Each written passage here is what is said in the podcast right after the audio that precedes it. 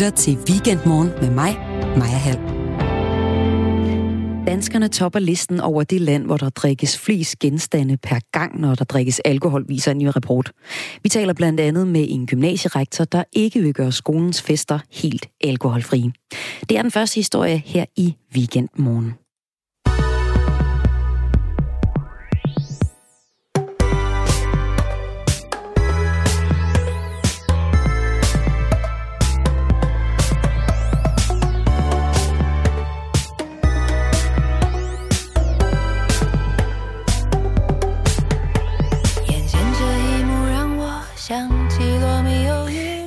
Det er øh, en kinesisk version af Sebastians nummer Romeo.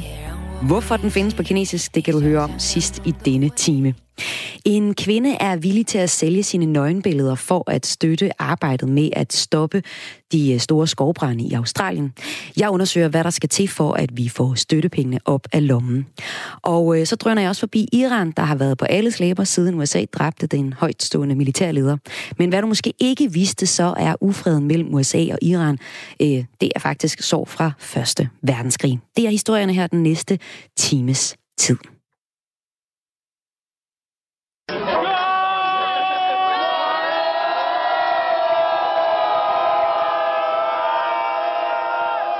Sådan, så fik vi skudt morgen i gang. Der gemmer sig ikke en uh, nyhedshistorie i dagens første emne. Faktisk så handler det om noget, vi allerede ved. Danske unge drikker mere end uh, andre europæere, i hvert fald når det kommer til at drikke meget alkohol på én gang. Det viser en ny rapport fra Europakommissionen fra den her uge. Og uh, et sted, man så forsøger at gøre noget ved alkoholforbruget, det er Fagerskov Gymnasium. Godmorgen til dig, og velkommen til rektor Morten Skytte Kaspersen. Godmorgen. I er med i det, der hedder Gymnasier Fuld af Liv. Og det er et samarbejde mellem Statens Institut for Folkesundhed, Kraftens Bekæmpelse og Trykfondens alkoholkampagne Fuld af Liv. Formålet er at øh, mindske alkoholforbruget blandt unge i Danmark og at bidrage til en sundere alkoholkultur. Hvorfor er det, at I ikke bare siger, at Fagerskov Gymnasium er alkoholfrit? Jamen det, der er så fint ved øh, udgangspunktet for gymnasiet fuld af liv, det er, at, øh, at der faktisk er et meget realistisk udgangspunkt. Det, at vi er en, har talt med gymnasiet fuld af liv om, og som også er deres udgangspunkt, det er, at vi må regne det for relativt uomgængeligt, at de unge har en festkultur, og en del af den festkultur, det er en alkoholkultur. Og hvis vi siger, at, at det, er, det er uomgængeligt, det er en stabil faktor, så må vi sige, at det er en arena, vi skal ind på. Og den eneste måde, vi kan komme ind på den arena, det er faktisk ved at være sammen med de unge, når vi drøfter, hvordan de fester så bliver, bliver afholdt. Øhm, og det har vi så med god sparring fra Gymnasiet Fuld af Liv øh, taget hul på her fra august måned i år, og det har kastet nogle initiativer til sig allerede, øh, af sig allerede. Hvad vil der ske med jeres elevtal, hvis øh, I sagde nul alkohol på øh, gymnasiet og til gymnasiets fester? Ja, det er et interessant spørgsmål, for vi ved faktisk ikke i hvor høj grad det her med fester og alkohol, det er et konkurrenceparameter. Øhm, nu har jeg været på forskellige gymnasier i mine mange år i branchen, og de forskellige undersøgelser, vi har lavet af konkurrenceparametre, der er det her med fester og alkohol faktisk aldrig nogensinde bonget ud. Og jeg vil også sige, at jeg kender ikke til det eneste gymnasium, hvor fester og alkohol bliver brugt som et aktivt konkurrenceparameter. Man Men jeg ved også, at fester og alkohol er en stor del af vores ungdomskultur. Det, det skriver den her rapport også Det er det, og det er lige præcis også udgangspunktet for gymnasiet fuld af liv, at det er det. Og derfor så skal vi ind på den arena, så skal vi samarbejde med de unge om, Men hvordan de fester det bliver. at være det? Nej, det, be- det behøver det vel sådan set ikke, men det er jo en meget, meget øh, sejlivet og meget øh, gammel kultur i, i Danmark. Altså, jeg ved ikke, hvor langt øh, den her statistik kan føres tilbage, men jeg vil da tro, at hvis vi går helt tilbage til øh, ungdomsoprøret og sidst i 60'erne og frem efter, har danske unge givetvis skilt sig ud på det her øh, område, fordi vi har en meget uformel øh, kultur. Øhm, og det ved vi godt, kulturforandringer, de er svære, de tager tid, og de kræver et langt sejt træk, og de er i hvert fald kun mulige, hvis vi er inde på den arena, hvor den pågældende kultur udspiller sig, i det her tilfælde en festkultur. Danske regioner de øh, mener, at der skal prisstigninger til, øh, samt et forbud for de 16-17 år i forhold til alkohol. Formanden for Danske Regioners Sundhedsudvalg, Karin Friis Bak, siger til Berlingske, at det fremgår meget tydeligt her, at vi har et problem med en voldsom usund drikkekultur, der grundlægges i ungdomsårene, og som nogen aldrig rigtig kommer ud af igen, og kalder på øh, handling i sundhedsvæsenet og på Christiansborg, og holder altså jer fri, gymnasierne fri. På Christiansborg, der skubber de så øh, kan man sige, aben over til øh, jer. Det er kun Alternativet, der støtter at hæve aldersgrænsen for at købe alkohol øh, til øh, 18 år. SF støtter ideen om at gøre noget, men vil gerne sætte alkoholpromillegrænsen ned, så man først kan købe det, der er stærkere end øl, når man er fyldt 18. Det viser en rundringning, som Berlingske og Radio 4 Weekendmorgen har foretaget. I dag der kan man købe produkter med en alkoholprocent på på 16,5, når man er blevet 16 år. Både regeringen og Venstre, de er åbne for at diskutere, hvad der kan gøres, men de støtter ikke at hæve aldersgrænsen. De foreslår blandt andet, at kommuner og uddannelsesinstitutioner som jeg skal være med til at skubbe udviklingen i den rigtige retning. Hvis det nu skete kollektivt det her, kunne du så forestille dig, at man lavede alkoholfri gymnasier og uddannelsesinstitutioner i Danmark med det kendskab, du har til det? Altså, hvis det er noget, politikerne beslutter, så er det selvfølgelig det, vi gør. Øhm, det er jo helt klart. Og, og så må vi jo kigge på, øh, hvilke slags arrangementer vi skal have social karakter på, på gymnasierne, og, og hvis det er der, vi står, så, øh, så prøver vi selvfølgelig at gøre det efter bedste evner, igen i samarbejde med vores elever rundt omkring. Øhm, vi skal så bare øh, ikke være blinde for, at festerne vil blive holdt alligevel. Ja, og er det øh, egentlig så, med dit udgangspunkt, egentlig godt i de unges forvær, at det sker hos jer i, hvad kan man sige, trygge omgivelser måske? Ja, altså for det første vil jeg sige, at vi har jo fuld kontrol med det her med... Øh, vi har fuld kontrol på det her med, hvor stærkt øh, alkohol der bliver solgt, for der bliver ikke solgt noget, der er stærkere end almindelig pilsner. Mm. Øh, det er nok ikke noget, man kan leve op til til privatfester nødvendigvis, øh, og der er slet ikke en nattelivet. Øh, vi har ledelse, vi har lærere, vi har uddannet vagtpersonale, vi har vi har busser, der transporterer de unge hjem til de, til de små landsbysamfund osv. Der, der tror jeg egentlig, vi er på et niveau øh, omsorgsmæssigt øh, og, og kulturelt, som man andre steder i øh, fest- og alkoholkulturen vil have meget, meget svært ved at følge med i. Tak til dig, Morten Skytte Kaspersen, rektor på Fagerskov Gymnasium. Og hvad siger de unge. Så Vidensrådet for Forebyggelse har talt med en håndfuld elever fra forskellige årgange på Vium Gymnasium om, hvilken rolle alkohol spiller. Altså det, det, det er sjældent, man mødes med flere mennesker i weekenden, for eksempel uden at drikke. Altså det er lidt en del af det at være sammen Nej. i gymnasiet. Det, det er jo lidt synd på nogle måder, men på nogle andre måder, så det er også det er desværre også tit det, der gør det sjovt. Alkohol er bare en super nem måde at starte en leg, starte en samtale, starte et eller andet, og det, jeg ved godt, det, det er også, når man tænker over det, er det måske lidt øv, at det skal være sådan, men det er mega hyggeligt at sidde hele klassen og så sige, nu spiller vi ølbowling, nu øh, spiller vi kævle, nu gør mm, vi det her. Det er rigtigt.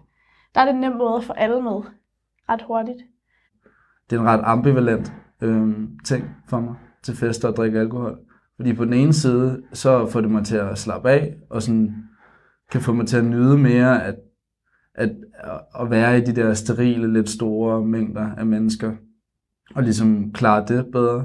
Men på den anden side, så gør det mig også langt mere flyvsk, og gør, at jeg ligesom står nogle gange alene i en situation, som øh, før, som øh, ja, væk fra mine venner, væk fra en gruppe. Og, øh, og det er super noget. Vi har også talt med formand for Vidensrådet for Forebyggelse, Morten Grønbank, om hvad de mener, der bør gøres. Morten, det er jo ikke nogen hemmelighed, at uh, I, uh, i, uh, i Vidensrådet for Forebyggelse anbefaler en, en stigning i, uh, i uh, alderen for at få lov til at købe uh, alkohol. Og det er jo ikke noget ja. nyt, I, uh, I, I plæderer for det. Hvorfor siger I det igen nu? vi siger det jo blandt andet, fordi det ikke er sket, og fordi vi stadigvæk synes, det er en god idé. Øh, det, det, det er selvfølgelig det, det primære. Øh, det, jeg ved ikke, hvis, du, hvis man skal uddybe det lidt, så kan man sige, det er jo... Øh, øh, Danmark er et af de eneste lande i Europa, der ikke har en, en, øh, en fastsat grænse på 18 år for al alkohol. Det så sidst jeg kiggede, var det Albanien og Østrig, der, der, der heller ikke havde det. Alle andre lande har det, og de håndhæver dem. Så det, det, det er, altså, der kan man sige, at hvis man ligesom vil lægge sig i linje med, med resten af Europa, så er det i hvert fald øh, så er det i hvert fald den vej, det peger. Øh, og det er der, det synes jeg, der er rigtig gode grunde til. Øh, fordi det, altså i, hvert fald, i hvert fald kan vi se, at i de lande, hvor de så har den her aldersgrænse, der drikker de unge meget mindre. Hvorfor skæler ja. vi til resten af Europa? Hvorfor kan vi ikke bare sige, jamen i Danmark, der har vi altså den her alkoholkultur, vi har, ja. og, og vi hygger om det på en måde, og det er okay at møde det som ung? Ja, ja. Det, det er selvfølgelig også et argument. Øh, jeg synes bare ikke, det er helt godt. Øh, blandt andet fordi det, vi kan se, det er, at danske unge stadigvæk at de der 15-16-årige, der drikker sig fulde meget hyppigere, end man gør i nogen andre lande i Europa. Det er også sådan, hvis du kigger på, hvem ligger på anden pladsen, det gør Spanien. Spanierne gør det halv, altså halvdelen af gangene, drikker, drikker, de, drikker de unge sig fulde i forhold til Danmark. Alle de andre endnu sjældnere. Så vi, ligger, vi har en ubetinget europarekord i, i fuldskab blandt unge stadigvæk. Så, så, og det tror jeg forhåbentlig mange af jer vil blive enige om, at det er en, det er en dårlig idé. Morten, øh, nu har I jo selv lavet en, en rapport, som øh, blandt andre øh, Martin Gertsen holder frem, når han er ude og, og taler om deres undersøgerfører fra Venstre, som siger, at, at de unge danskere, de møder det senere, og de drikker mindre end for 20 år siden. Ja, nu har jeg siddet og kigget på den rapport, og når man taler om, at der er et fald med, hvor, hvor, hvor sent øh, danske unge begynder at drikke, så det fald, man kan se, det er, at der er færre 11-årige, der har drukket alkohol, men ja. at de 15-årige drikker mere. Kan du prøve at sætte nogle ord på, hvorfor det er signifikant, at, at, øh, at, at, at, at faldet for 11-årige er måske mindre relevant, end stigningen er for de 15-årige? Ja. Præcis. Det der, det der, det der er i øjnefaldene for, for udviklingen i de sidste, de sidste år øh, på, på alkoholområdet blandt børn og unge, det er jo, at, de, at øh, debutalderen er steget, hvilket er meget positivt. Der er ikke så mange 11, 12, 13-årige, der, der drikker mere, og de starter heller ikke så tidligt. Men det, vi, det, vi kan se det også, det er, at der er stadigvæk rigtig, rigtig mange unge i 15-16 års alderen, typisk i overgangen til, at de begynder at gå på gymnasiet. Altså det er tydeligt, at der er sket noget i folkeskolen. Der har man simpelthen nærmest fået gå sådan udryddet alkohol. Men når de kommer på gymnasiet, så drikker de sig fulde meget hyppigt. Hvad er det særligt ja. ved den unge hjerne og, og det her, den her, det her, de her intensive øh, øh, alkohol øh, ture eller, eller fulde ja. ture, som, som de unge øh, er gode til at tage i Danmark? Ja, altså der er både de der, altså man kan sige, der er både de helt akutte ting omkring at drikke, øh, som medfører øh, det, vi, det, vi har hørt masser af historier om. Øh, uønsket sex, øh, vold, øh, ulykker. Vi hører hvert år, at der er der ulykkelige historier om, om knægte, der har ud fra tredje sag, fordi de har været fulde osv.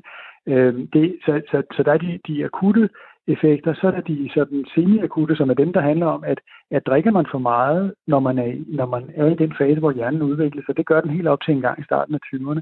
Hvis man drikker sig for, drikker sig for fuld der, så bliver hjernecellerne faktisk påvirket, og hjernen bliver ikke ordentligt udviklet, som den skal. Så, så der, er, der er et andet aspekt for de unge i forhold til, til de ældre. Øhm, og endelig så er der selvfølgelig det der med at indlære, det var det, jeg var inde på før, ved at, hvis, at indlære et, et bestemt drikkemønster. Hvis, hvis man får den her idé om, at alkohol det skal kun indtages i kæmpe mængder fredag, lørdag og måske også onsdag og torsdag, så, så, bliver det, så er det, så er det en, en beruselseskultur og ikke en nydelseskultur, som vi, som vi helst ser det. Er det overhovedet realistisk at gøre noget på det her område? Nu har vi set, hvor, hvor, hvor lang tid det har taget at gøre noget ved rygning, øh, hvor, hvor, hvor, hvor meget øh, energi, der er blevet brugt på at, at få rykket øh, lidt der. Øhm, og, og, og man kunne måske godt forestille sig, at alkohol bliver, bliver sværere at rykke ved, fordi det er noget, vi ligesom er mere enige om, at det er i hvert fald lidt mere øh, forstået dansk, ja. end, end rygning er. Er ja. det overhovedet realistisk at, at bede om, og at, at politikerne skal gøre noget ved det her? Fordi det er jo også en, en, en vipserede at stikke sine fingre i rent øh, vælgermæssigt, kunne jeg forestille mig. Det tror jeg faktisk ikke. Jeg tror ikke. Jeg tror, vi er nået til et niveau, hvor man, hvor mange øh, politikere også kan, øh, har indset, at, øh, at der faktisk er en rigtig god medvind til at øh, forhindre, at de unge drikker sig plakatfulde.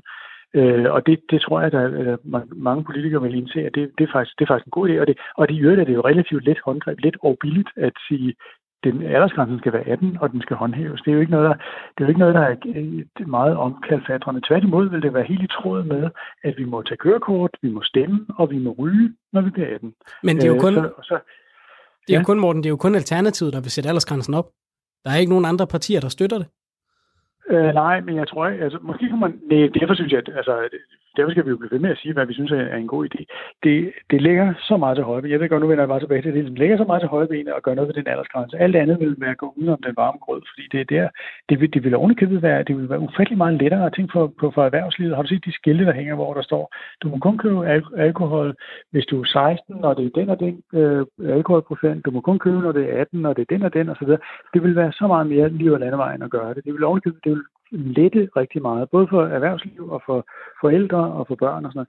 Så, så ja, det, det er svært at komme udenom. Det vil være ligesom at, at, at springe over det hvor det er allerhøjst, eller hvad det hedder. Der er ikke nogen, det, det, det, er, en, det er tosset ikke at indføre den, men, men, øh, men derfor kunne man selvfølgelig godt snakke om andre ting, der har betydning for det med forbruget, som er Altså, jeg, jeg er været meget fortæller på, at noget af det her ansvar for, hvor, hvor meget de unge skal og må drikke, skal tilbage til forældrene.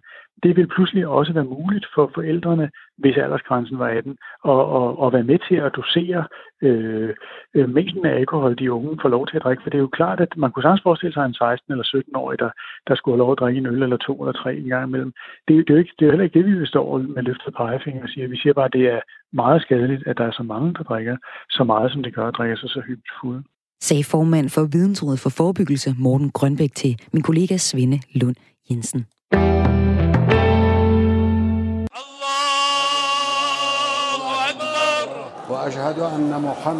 I kisten ligger Irans mest magtfulde militærleder Qasem Soleimani, som blev slået ihjel under et amerikansk luftangreb for en uge siden. Foran kisten står Irans øverste åndelige leder og beder og græder, mens et folkehav af sørgende iraner følger med. Konflikten mellem USA, Iran og Irak også er eskaleret dag for dag siden drabet på den iranske militærleder blev ja, ja, dræbt. Senest har iranerne i går taget ansvaret for nedskydningen af et passagerfly med over 170 passagerer fra syv forskellige lande, heriblandt Iran. Iran siger selv, at nedskydningen er en fejl. Men hvad er baggrunden, og hvad er perspektiverne for konflikten mellem Iran og USA? Jeg har stillet de mest centrale spørgsmål til lektor ved Forsvarsakademiet, Peter Viggo Jacobsen. Amerikanerne havde oplevet, at iranerne havde angrebet olieinfrastruktur i Saudi-Arabien, at de havde angrebet skibe i Hormuzstrædet, at de havde skudt amerikan, en amerikansk drone ned, og hver gang havde iranerne stået og sagt, det kender vi ikke noget til. Så det amerikanerne sagde, uanset hvem der angriber os nu, så får vi skylden, og så angriber vi jer direkte. Så det var et forsøg på at stoppe iranernes brug af militærmagt. Er det så lykkes? Ja, indtil videre, for den korte bane er det lykkedes. Iranerne svarede meget, meget afmålt tilbage. De har lavet 22 øh, huller i den irakiske ørken og ikke dræbt den eneste amerikanske soldat. Og vi skal ikke frygte en krig. Det er jo det helt afgørende spørgsmål, fordi der har fluktueret så meget skrammel på de, på, på de sociale medier også, og en masse ævl om 3. verdenskrig. Der har jo også været flere fremtrædende danske politikere, der har været ude at sige, at risikoen for en stor krig er, er enorm, og Trump er tosset og alt muligt andet. Det er sådan set synes jeg, er en central pointe at få hamret hjem igen og igen, at der, folk skal ikke gå og være bange. Det er sådan set også det, jeg får at vide hele tiden, når jeg går på gaden eller bliver spurgt om, eller får mail spørgsmål om, hvorvidt øh, vi skal være bange. Det, det er der altså ingen grund til. Hvad er egentlig Iran og USA's historie? For den er lang. USA øh, var med til at, at vælte en, en iransk øh, demokratisk valgt leder tilbage i 50'erne. Så fik de installeret øh, en, en shah, som var USA's allierede, han sad ved magten, indtil han blev væltet af det nuværende styre i 1979.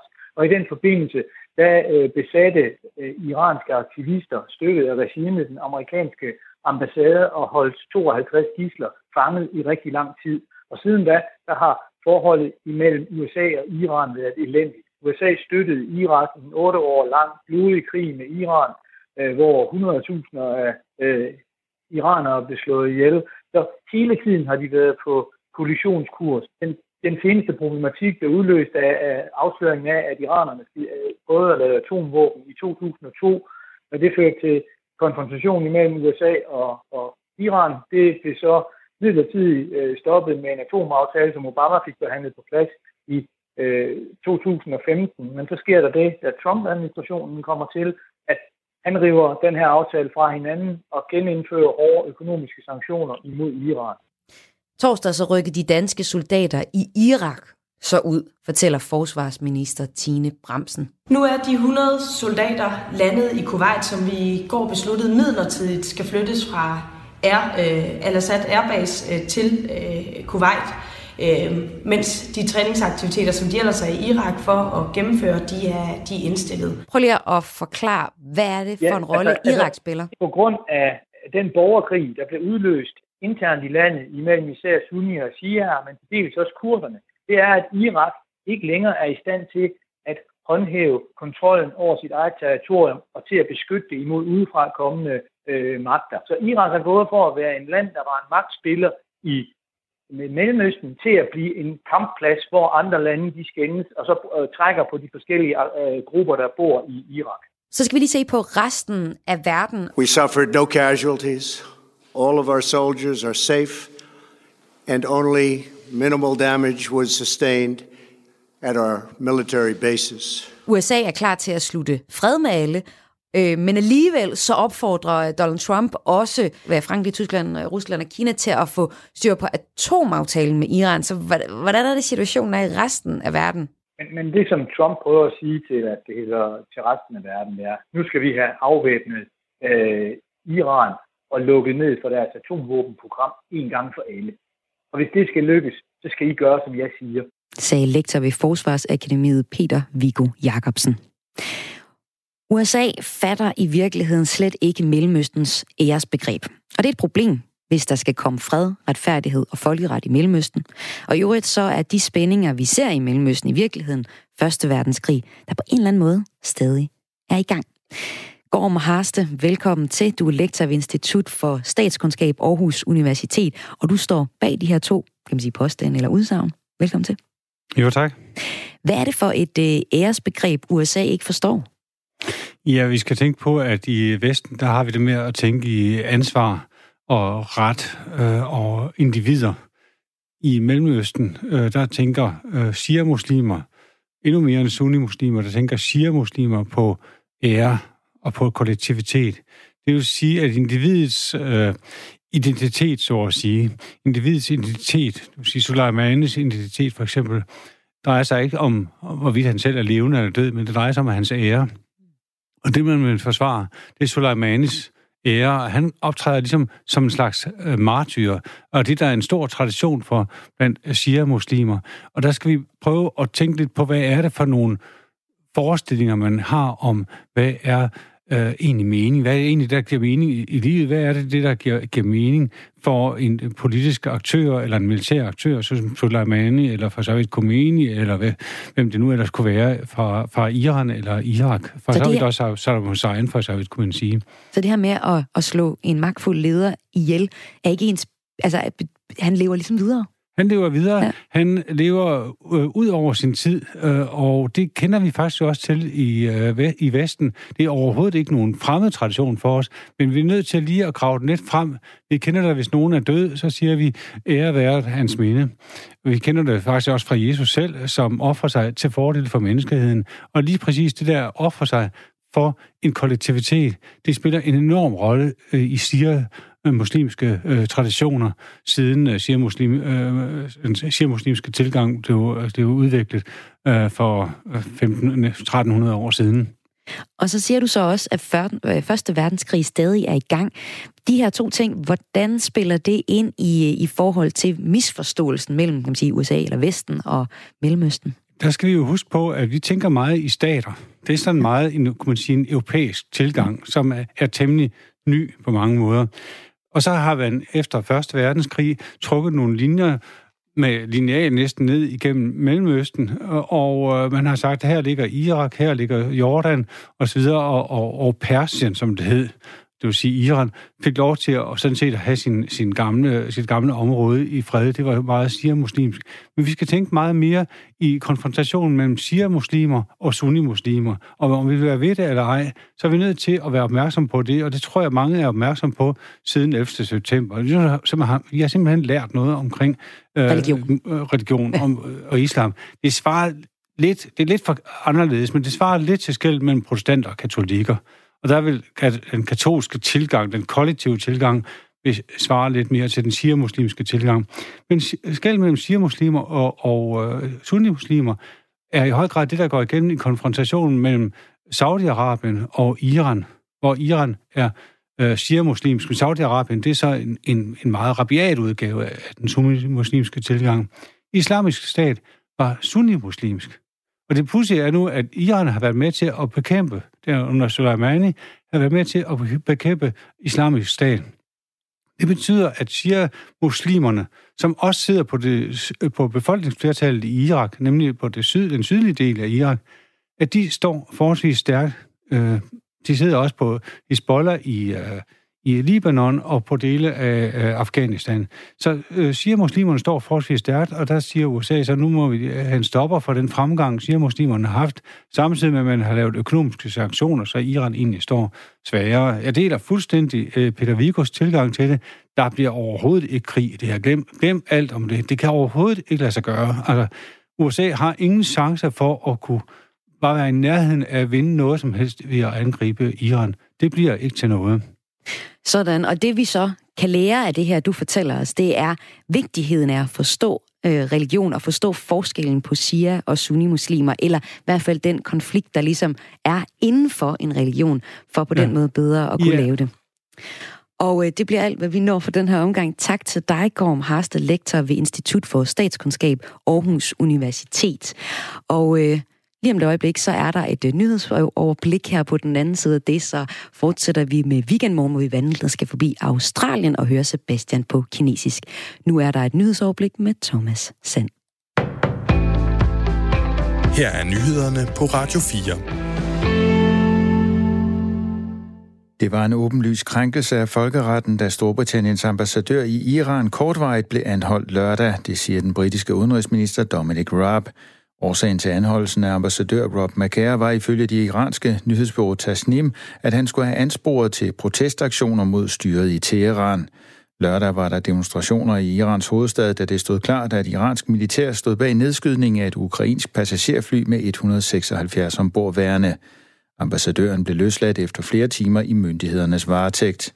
Udenrigsminister Dominic Raab siger, at Iran står ved en skillevej, hvor landet kan fortsætte mod international udstødelse med politisk og økonomisk isolation, eller tage skridt i diplomatisk retning for at nedtrappe spændingerne. Her er nyhederne på ret. Virksomheder som Vestas, McDonald's og 2500 andre selskaber har på deres hjemmesider haft et lille grønt logo med et træ, som skal vise, at siden CO2-udledning er blevet udlignet ton for ton ved køb af klimakompensation gennem selskabet ingenco2.dk. CO2-besparelserne kommer fra et klimaprojekt med lærkomfurer til fattige i Kenya, men det er stærkt tvivlsomt, om komfurerne nogensinde har leveret de CO2-besparelser, som er blevet solgt til Danmark, det skriver politikken. Komfurerne i Kenya skulle nedbringe indbyggernes udledning af CO2 fra åbne ildsteder. Den besparelse er solgt som såkaldte klimakreditter for at kompensere for danske virksomheders hjemmesider, som ligger på servere, der kræver strøm og udleder store mængder CO2. I alt er der uddelt knap 12.000 komfurer i projektet, som skulle erstatte de lokale brug af åbne ildsteder. Politikken besøgte i november de fem landsbyer og traf 37 lokale familier, som modtog et af komfurerne. På nær en siger de lokale, at de stort set aldrig har brugt komfurerne, siden de fik dem. Komfurerne, som er lavet af lærmursten og mørtel, er for langsomme til at varme op, lyder kritikken. De lokale politikken har talt med foretrækker derfor at lave mad over bål. Det britiske selskab CO2 Balance, der har uddelt komfurerne i Kenya, siger, at projektet har leveret den solgte CO2-besparelse og er certificeret efter en af de mest anerkendte standarder på markedet. Projektet er blevet uafhængigt verificeret fem gange af både FN-akkrediterede auditører og Gold Standard, som i modsætning til jeres undersøgelse bekræfter, at folk brugte komfurerne, skriver CO2 Balance i en mail. McDonald's oplyser, at selskabet nu vil gå i dialog med ingenco2.dk om sagen. Vestas har valgt at afbryde samarbejdet og har fjernet det klimaneutrale logo fra sin hjemmeside.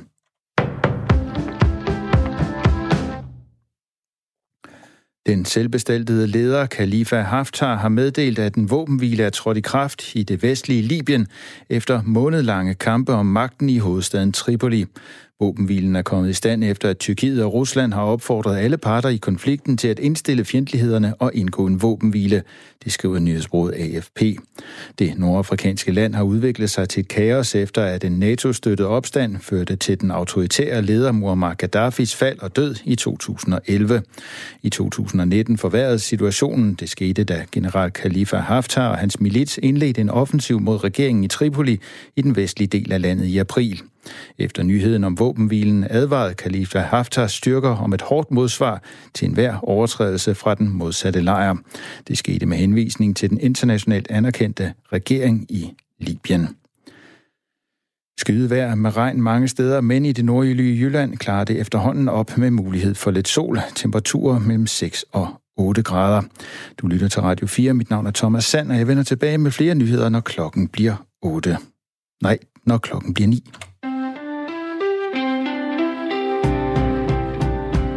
lytter til Weekendmorgen med mig, Maja Hall. Det har aldrig været nemmere at slå igennem på verdensplan med et vestligt pophit. Ny forskning viser, at den subjektive oplevelse af musik findes på tværs af kultur. De to pointer hænger sammen. Og derfor så lover det godt for et nyt kinesisk album, der består af Sebastians sange oversat til kinesisk. Men først skal vi se på situationen i Australien. Jeg sender nøgenbilleder til alle dem, der donerer mindst 10 dollars til at hjælpe i Australien. Sådan skrev den 20-årige amerikaner Kaylin Ward på sin Twitter-profil for en uge siden. Og det var der masser, der gjorde. Over en million dollars har hun efter eget udsagn fået indsamlet. Det øh, har ikke været uden omkostninger for den unge model, der i forvejen sælger afklædte billeder af sig selv online. Hun skriver på Twitter, at øh, hendes Instagram-profil er blevet slettet, hendes familie har slået hånden af hende, og fyren, hun kan lide, ikke længere taler med hende. Men til helvede med det, red koralerne, skriver hun.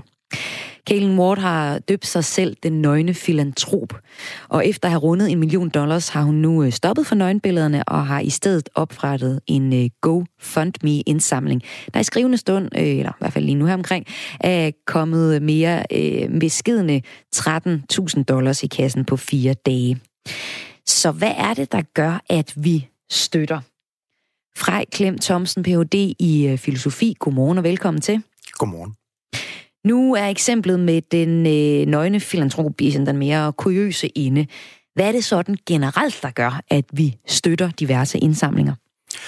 Det kan der nok være flere forskellige forklaringer på. Øh, altså et vigtigt element er selvfølgelig det, at når vi oplever, at andre mennesker er i nød, eller for den sags skyld også øh, dyr, som vi ser her med, med det australske eksempel, så trykker det på vores øh, følelser, det trykker på vores øh, sympati, og så får vi lyst til at hjælpe. Altså koalabjørnene der, der bliver øh, skoldet og ja, brændt, det er virkelig noget, der, der virker. Men nu kan vi jo se her med, øh, med den nøgne filantrop, ikke? at da hun sælger nøgenbilleder, så ryger der penge i kassen, men hun laver en, en, en funding, øh, så kommer der ikke så meget ud af det. Ja, jeg ved ikke, jeg ved ikke om man kan slutte helt generelt på, på baggrund af den sag, men, øh, men det er klart, at der kan være forskellige ting på spil, øh, og, og det skader måske ikke for, for nogle personer, hvis øh, de kan kombinere det her med at, øh, at gøre noget godt med en eller anden form for egen interesse, for eksempel i form af at få et, øh, et spændende billede af en smuk ung kvinde. Ja, okay. Hvilke følelser er det så mere generelt, der er effektive til at få os øh, til at støtte? Jeg tror, det kræver på den ene side, at øh, det er noget, der skal fange vores opmærksomhed. Øh, vi ser i mange situationer, at hvis det, er, hvis det er en eller anden situation, hvor vi opfatter det som noget, der sker ofte, eller som er blevet rutine, så, øh, så fanger det ikke vores opmærksomhed i samme grad. Øh, hvis man åbner en avis på en hvilken som helst dag, så vil man jo se, at der er menneskelige katastrofer øh, igen et eller andet sted i verden. Men øh, det, det bliver vi efterhånden øh, vendet til, øh, og, og, og så reagerer vi ligesom ikke på samme måde følelsesmæssigt. Når vi træffer beslutninger med følelserne, så er det ikke altid, at det er sådan det mest velovervejet. Blandt andet derfor er begrebet effektiv altruisme opstået. Hvad betyder det? Det er korrekt. Øh, effektiv altruisme er øh, et begreb knyttet til en græsrodsbevægelse, som er opstået øh, først i Storbritannien og, og senere i USA, øh, og som har bredt sig til, til store dele af den vestlige verden. Ideen i effektiv altruisme er at sige, at vi skal huske at have vores hoved med os, når vi øh, har lyst til at hjælpe andre. Øh, fordi vi ofte reagerer meget følelsesmæssigt og impulsivt, så bliver det ikke altid helt velovervejet, hvordan vi øh, forsøger at hjælpe. Så hovedbudskabet i effektiv altruisme, det er, at man bør øh, tænke sig grundigt om og undersøge, hvordan man kan hjælpe bedst muligt. Sådan så når man hjælper, så får man sikret, at man gør mere gavn i stedet for mindre gavn. Tak til dig, Frej Klem Thomsen, Ph.D. i filosofi. Og øh, nu skal du sådan set bare invitere Stig Fogh, selvstændig indsamlingskonsulent, med ind i studiet, fordi øh, vi skal se lidt videre på det her øh, emne. Stig Fogh, selvstændig indsamlingskonsulent med erfaring fra over 100 forskellige indsamlinger. Godmorgen og velkommen til. Godmorgen. Hvad har udviklingen været i forhold til indsamlinger de seneste år? Man kan jo sige, at fremkomst... Og der skal jeg lige bede dig, Stig, om at tale helt lidt tæt på mikrofonen, så er det nemmere at høre. Man kan sige, at fremkomsten af sociale medier har jo demokratiseret indsamlingerne på en måde, som vi ikke har set før. Altså, vi går 20-30 år tilbage, så var de etablerede medier jo ligesom den her gatekeeper, den kanal, som man skulle igennem, hvis man skulle ud til befolkningen med et budskab. Men fordi vi nu har sociale medier, så er man jo langt højere grad selv i stand til at sende sit budskab ud, og det er jo også eksemplet med den, den amerikanske kvinde her. Det er hende, der styrer kommunikationen ud til, til målgruppen. Så øh, helt afgørende, så er der sket en demokratisering. Og ved at de her indsamlinger noget, alle kan lave, kan lave hvad, hvad giver det så af udfordringer for de etablerede organisationer? For eksempel som når DR laver sådan indsamlinger. Jamen det giver jo den, den udfordring, at man ikke nødvendigvis laver det, som, som Frej lige før talte om, altså den, kan man sige, den, den altruisme, som, hvor man også sætter sig ned og overvejer, om det nu også er den bedste måde at gøre tingene på. Altså vi ser fremkomsten af rigtig mange indsamlinger ude på de sociale medier, hvor vi siger, at de normale kritiske spørgsmål, man vil stille til en indsamling, de forsvinder lige pludselig i, øh, ude i, i, i æderen eller i, hvad det hedder, i, på internettet. Øh, altså, hvor, hvor går pengene egentlig hen? Hvor, hvem, hvem går de til? Hvordan er det nu med regnskabet? Hvad med effekten af de penge, som vi, som vi giver? For eksempel ser man rigtig mange øh, indsamling indsamlinger til kritisk syge mennesker, som er blevet opgivet af den etablerede behandling, og så søger de til et eller andet sted hen og får en øh, alternativ behandling. Øh, og ofte ser, der jo, ser vi desværre det, at det er fuldstændig formålsløst og øh, øh, bliver ikke til noget. Der kører en sag i retten i Odense lige nu, hvor flere mænd er tiltalt for at have indsamlet penge til kraftramte børn, men for sig selv at beholde langt størstedelen af pengene. Hvor meget skader den her slags sager de etablerede organisationer? Jamen, det skader jo alle mennesker, som vil alle øh, andre noget godt. Altså, grundlæggende set, så er det jo fordi, at man har, kan man sige, gjort vold på den, øh, på den åbenhed, der har været hos mennesker, for at man gerne vil støtte andre. Øh, og det rammer alle, uanset øh, om de har rent mel i polsen, eller om de ikke har det. Når vi ser øh, for eksempel Notre Dame øh, brænde, øh, det gjorde det sidste år, brænde ned, så var der straks en hel masse donationer, masser af opslag og sådan græde emojis på sociale medier, og masser af kendiser, der begræder tabet. Altså, er det svært at hamle op med de her hyperaktuelle og populære sager sammenlignet med, med sult i Afrika, som er sådan et gennemgående problem, så at sige? Jamen, som Frej også siger, ikke? Altså, de problemer, som jo desværre til stadighed er til stede, det er meget sværere at skabe opmærksomhed omkring dem. end De her pludselig opståede situationer, som for eksempel en brand i Notre Dame. Hvis jeg var hjemløs i Paris, så ville jeg nok øh, kigge rimelig øh, øh kan man sige, dobbelt øh, sidigt på den brand, ikke? fordi på den ene side er det jo en katastrofe, at, en, at et nationalt monument på den måde øh, brænder ned, men på den anden side, så øh, må man jo bare sige, at Paris har andre problemer end bare lige et, et brændende bygning. Okay. Hvis man øh, sidder derude lige nu og har 100 kroner i lommen, øh, der brænder for at gøre en eller anden nytte, hvad skal man så gøre med dem? Så skal man give dem til de store etablerede organisationer, som ved, hvad de laver, og som har den her kritiske afvejning af, hvor er det, vi skal sætte vores indsats ind, hvor er det, vi kan skabe størst langsigtet effekt for pengene.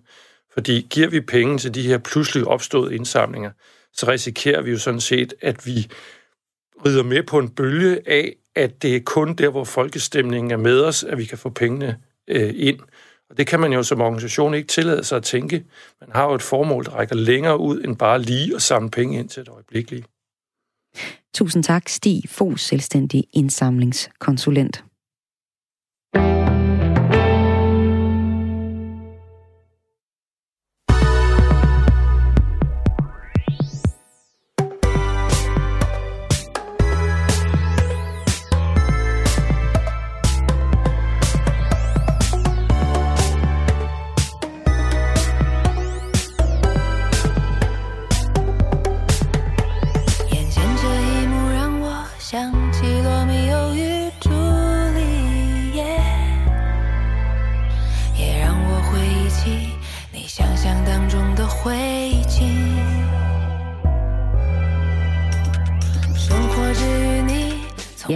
Det er øh, Sebastians nummer Romeo, som du hører på øh, kinesisk.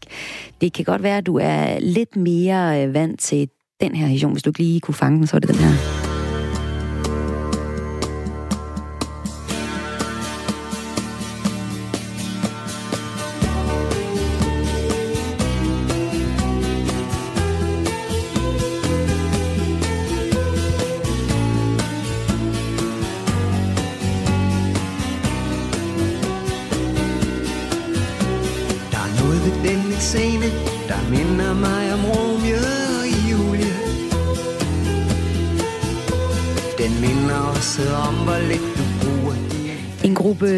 Danskere har oversat 10 af Sebastians klassikere til kinesisk, der nu er udgivet i øh, Kina på pladen Sebastian Nordic Echo Kina lytter til Sebastian.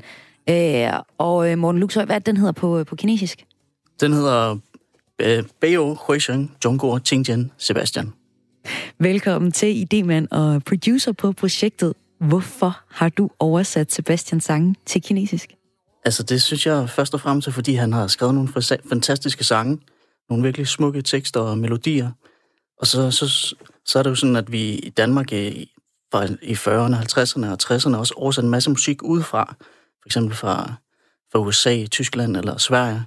Og så synes jeg, det kunne være sjovt at prøve at tage en dansk sangskriver og en meget folkekært sangskriver som Sebastian, så prøve at sætte dem ind i en helt anden øh, kulturel kontekst. Altså, det kunne være sjovt. Hvad vil du med det her projekt? Jamen altså, man kan sige, der er ikke så meget øh, sådan overlap imellem den danske og den kinesiske musikbranche, så jeg synes, at det kunne være meget sjovt at, at prøve at lave et samarbejde og se, hvordan vi ligesom kunne arbejde sammen om at lave et, et fælles produkt, fordi der simpelthen er så, så lidt kulturel overlap imellem Danmark og Kina. Ja, omvendt så kan man sige, der, eller ikke omvendt, men man kan også sige, at Kina er et kæmpe marked. Håber du også på at få på foden ind på det og kunne tjene en masse kinesiske dollars? Det er ikke umiddelbart det projekt, der handler om, men altså, hvis det bliver en kommersiel succes, så tror jeg, at alle dem, der er involveret i det, bliver rigtig glade. Øhm, men altså, jeg tror, at det, projektet er jo, er jo ligesom en, en eksperiment også. Vi prøver at se, hvordan vi, vi ligesom kan give de her sange et nyt liv i Kina. De starter jo fra et helt andet udgangspunkt, kan man sige. De er jo ikke, de er ikke sådan de her klassikere, ligesom det er i Danmark. Så, så altså, men altså, det er klart, hvis det går godt, så er vi da glade. En af de kinesiske kunstnere, der har sunget en ny version af en af Sebastians sange, det er Sheng Di. Lad os lige prøve at høre noget af... Det, det er en kvinde, ikke? Det er en kvinde, ja. Ja, det er en kvinde, ja. Jeg tror, der er to, faktisk, på den der. Lige prøve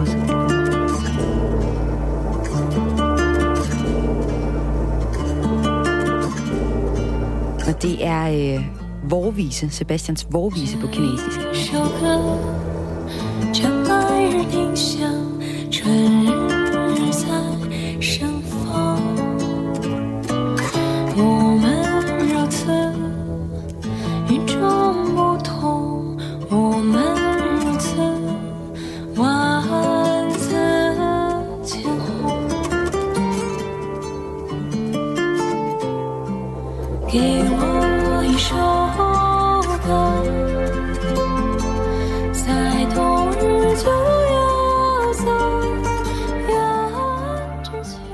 Morten øh, Luxøj, hvad sagde hun til at, at synge det her nummer på, øh, på kinesisk, det her danske nummer, da hun fik det?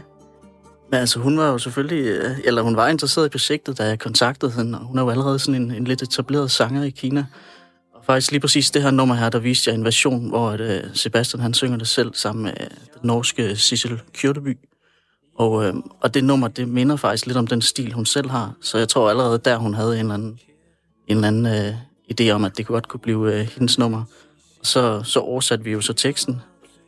Og den her tekst, den er faktisk sådan ret øh, lige til at oversætte. Øh, der har været andre sange, hvor der har været mere udfordrende, men, men lige den her tekst, den har faktisk øh, været, været rigtig sådan lige til at oversætte. Har der ellers været, øh, eller lad os lige sige, altså Shandi, hun er en af de her, nu siger du, hun er ved at være inde på det etablerede marked i Kina, men jo ret, nok ret stor, kunne jeg forestille mig, i Danmark, eller i øh, Kina sammenlignet med, hvad vi har af kunstnere, fordi markedet bare er gigantisk i Kina. Ja, altså hun er inden for hendes øh, genre, som er sådan uh, lidt øh, meget stille singer-songwriter-musik, der, der har hun helt sikkert et rigtig, rigtig godt navn. Det, det er svært at, at lige at sammenligne helt præcis, hvor, hvor, hvor stor hun er, men altså, hun har jo for eksempel cirka en million følgere på hendes sociale medier, så der har hun allerede en, en, en stor række, rækkevidde, også i Kina. Jeg ved, at i uh, forbindelse med oversættelsen, altså også hvor I skulle se på, hvordan man oversatte, oversatte teksten helt konkret øh, til nogle af de her numre, der har der været lidt, øh, ja, nogle ting, hvor I tænkte, nej, vi, vi skal lige en, en, en lille del af der putter noget, ind, som kineserne lidt bedre kender til. For eksempel hos Andersen. Der var lige øh, en øh, W.C. Fields, der røg ud der. Hvordan kan det være? Jamen, det er klart, at når vi, når vi oversætter de tekster her, så er det jo rigtig vigtigt, at de, de passer ind i en, i en kinesisk sammenhæng og en, en kinesisk kultur. Øh, så der, der er nogle referencer, som, som ikke rigtig øh, øh, fungerer i Kina. Og for eksempel den der, det, det, den du refererer til, det er jo så en tekstlinje, hvor Sebastian han synger V.C. Field, som er en komiker fra USA, som jeg heller ikke selv kendte. Og øh, hvis der er noget, de kender i Kina, så er det jo H.C. Andersen.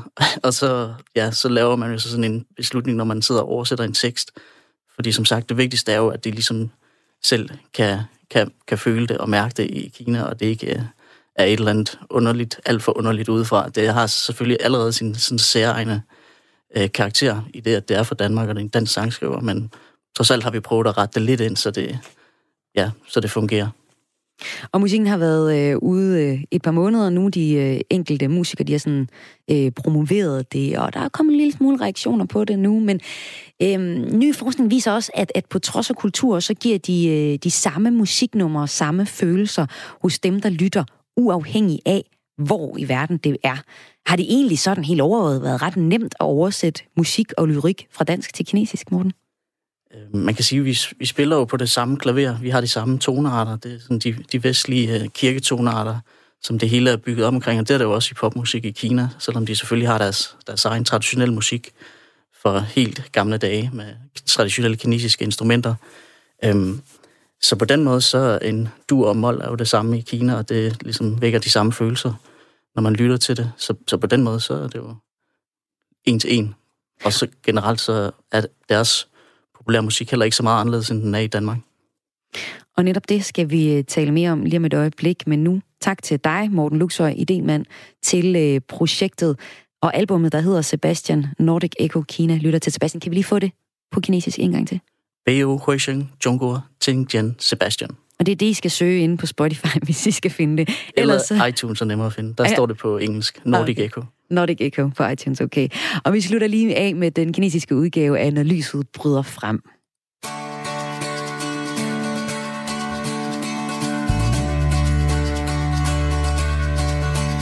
小孩走在通往梦境的路上， 遇到一个奇怪陌生人，他带你穿过深深深海。来到从未遇见的海洋，就像童话故事一样。这里有巨人和女神。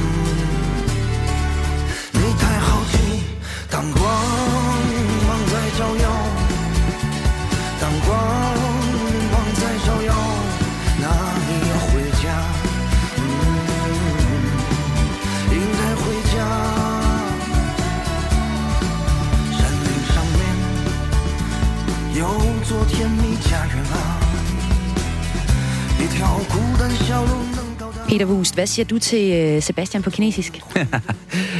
ja, lidt morsomt lyder det jo, men øh, jeg synes at det, det er meget fint.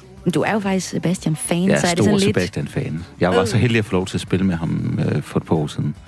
Så, øh, ja, og jeg har holdt af det lige siden jeg var barn. Så jeg synes, det er fantastisk musik, og det er, men er det så nok... blasfemi at høre det på kinesisk? Nej, det synes jeg overhovedet ikke, men, men altså, jeg tror, det er noget af det, der, der kan oversættes, øh, fordi det er så sangbart og melodiøst. Øh, også på overfladen relativt enkelt, selvom alle musikere vil sige, der er alligevel lidt øh, under under kølerhjelmen.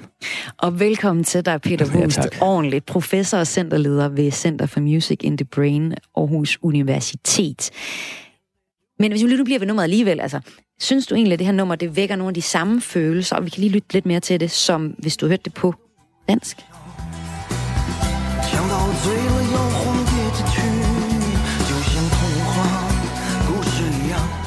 Ja, det har jo samme sådan melodi og tempo på en eller anden måde.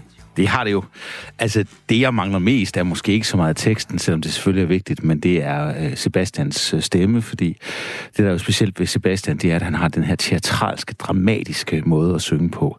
Så selvom han sådan teknisk set måske ikke er verdens bedste sanger, så er han øh, en helt utrolig dygtig sanger øh, i, i forhold til at formidle sin, sin musik. Øh, så det er sådan set det, jeg mangler mest, men det kan vel, det kan vel gå an.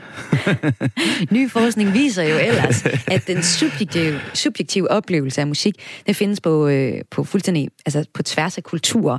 Så for eksempel, Peter, om du er fra Vejle C, eller hvor er du fra? Jeg er fra Aarhus. Du er fra Aarhus? Ikke helt se, men der er inden for Ringgaden, eller Inden- ring, Ringvejen, vil jeg sige. På den rigtige side af Ringvejen. eller om du er fra en forstad øh, til Beijing eller øh, downtown London, så burde det her nummer så til gengæld vække glæde. Det er i hvert fald ifølge forskere fra University of California, Be- Berkeley.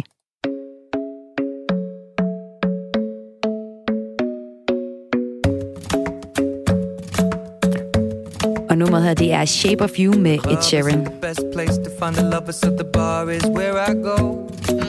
Me and my friends at the table doing shots, tripping fast, and then we talk slow.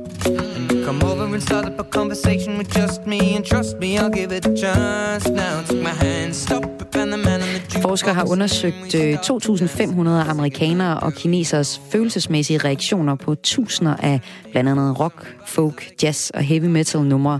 Og resultatet, der er publiceret i tidsskriftet PNAS, mm. viser, at det subjektiv oplevelse af musik på tværs af kulturer kan kortlægges inden for mindst 13 overordnede følelser, blandt andet glæde, det her skulle give erotik, skønhed, afslappning, tristhed, irritation og trodsighed.